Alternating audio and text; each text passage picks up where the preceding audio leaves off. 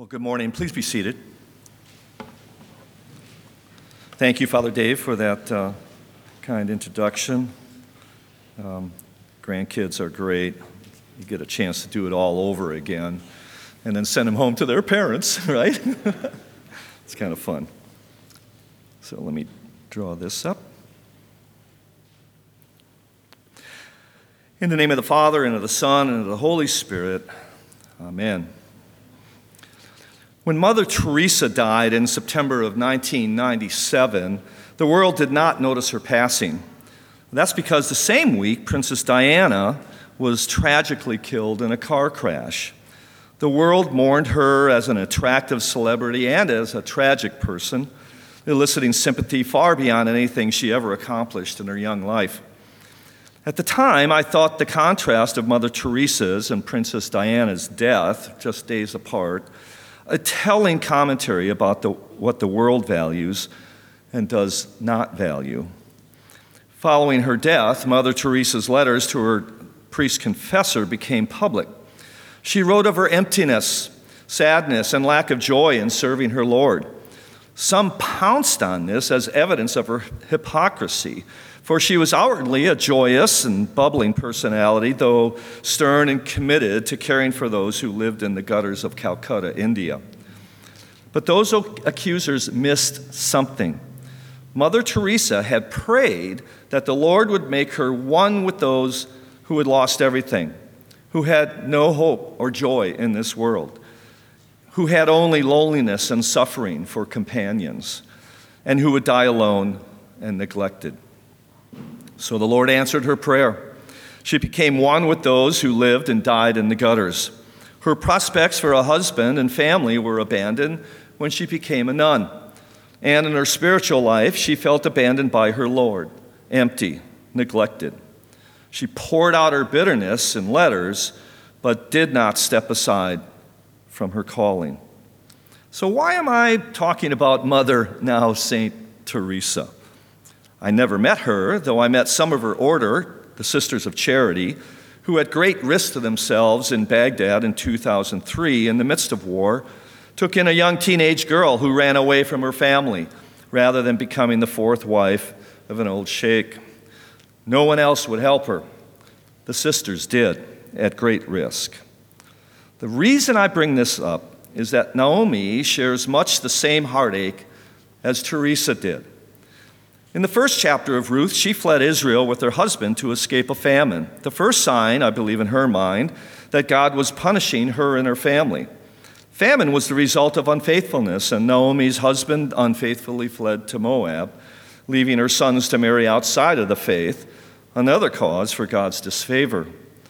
In quick succession, the account in Ruth tells of her losing her husband and two sons, being left bereft and bitter, with only two foreign daughters-in-law for company. So much like Job, right? The two books do have a lot in common. Now, her prospects were bleak, and she lamented her condition to the entire village upon returning home, which lament was really an indictment against God for his unfaithfulness to her.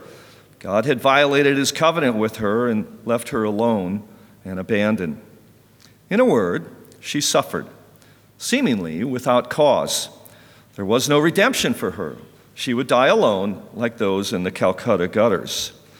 And so Naomi complained, like Jonah did, like many, many of the Psalms also do, accusing God of motives and intentions he did not harbor. But her accusations were true. From her perspective, God had abandoned her and violated the covenant. Leviticus twenty-three, especially verses one through thirteen, is very clear that if Israel kept covenant, kept the laws, God would hold up his end and keep his promises of food, family, and abundance. So Naomi complained. And like God always does, he took the complaint, heard it as a prayer, and began to move toward her with favor, to remember her, as the scriptures say, to bless her.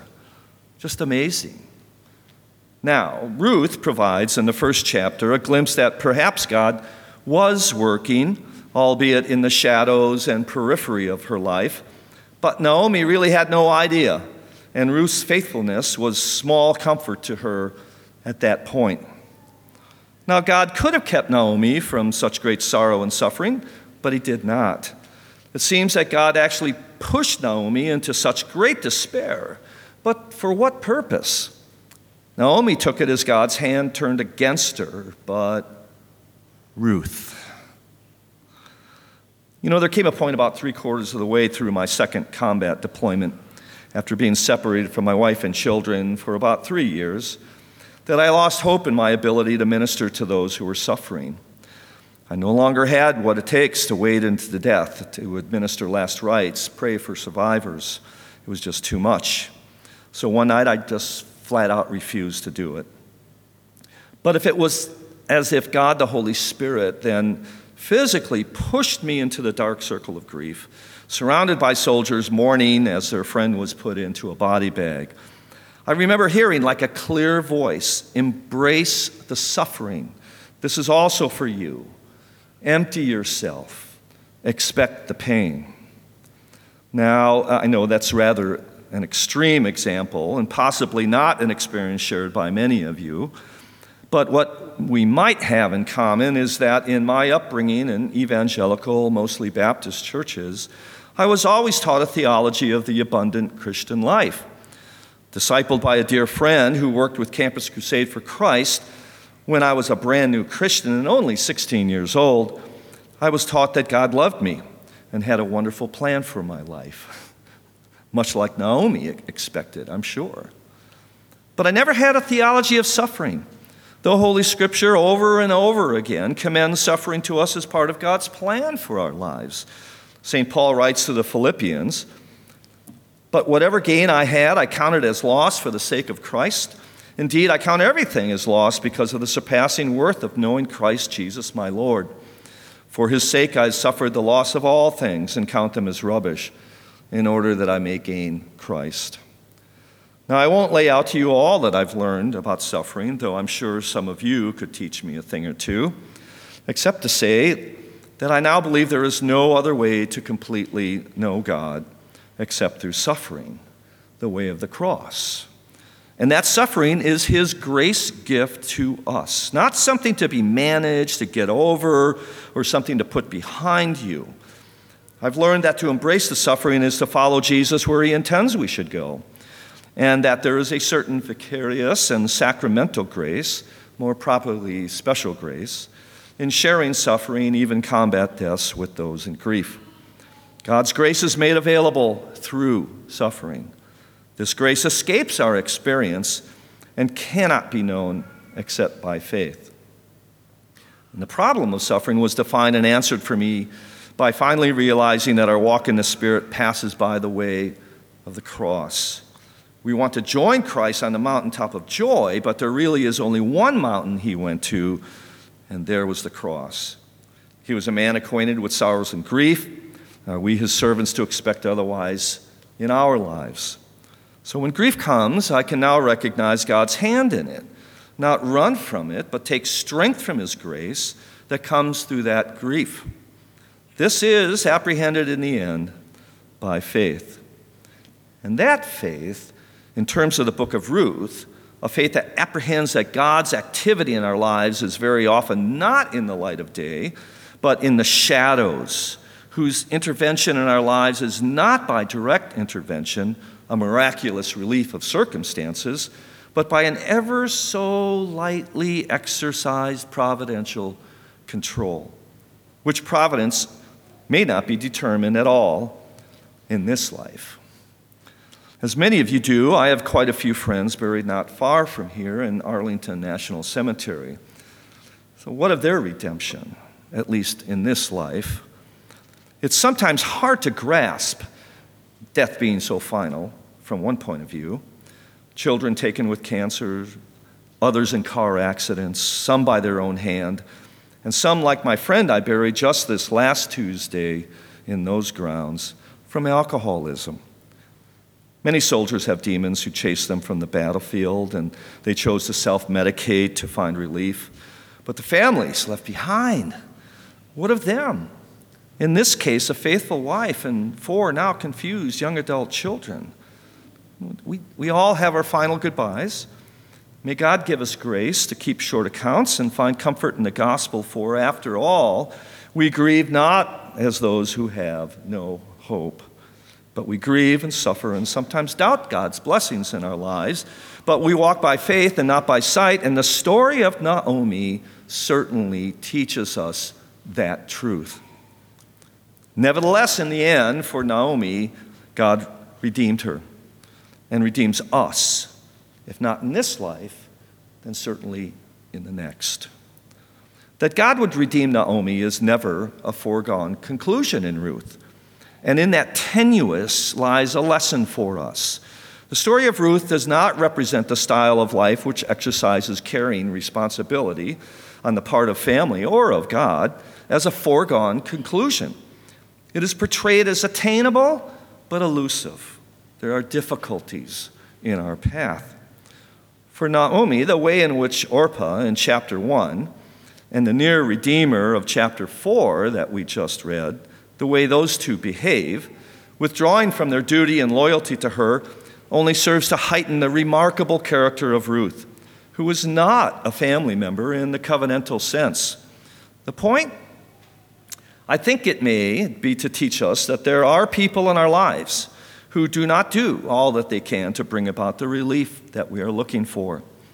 So don't sweat it. God himself will redeem you, both in spirit and body, in ways that are indiscernible to you at times. And then there's that mysterious scene at the threshing floor in chapter three. With intricate artistry, the author gets across that the outcome is by no means predictable. It's hard to avoid the conclusion that temptation is a distinct ingredient here, temptation combined with risk. Boaz and Ruth could have succumbed to that physical temptation, just as we are tempted to take shortcuts to happiness and thus miss out on what God has for us by waiting, patience in suffering, refusing to give in to despair. Boaz and Ruth's example to us in very compromising circumstances is that they proceeded to carry forward with this great burden of redeeming Naomi with a determination that all things will be done in the proper manner. In a word, they kept their virtue, allowing God to keep his word in time. The point?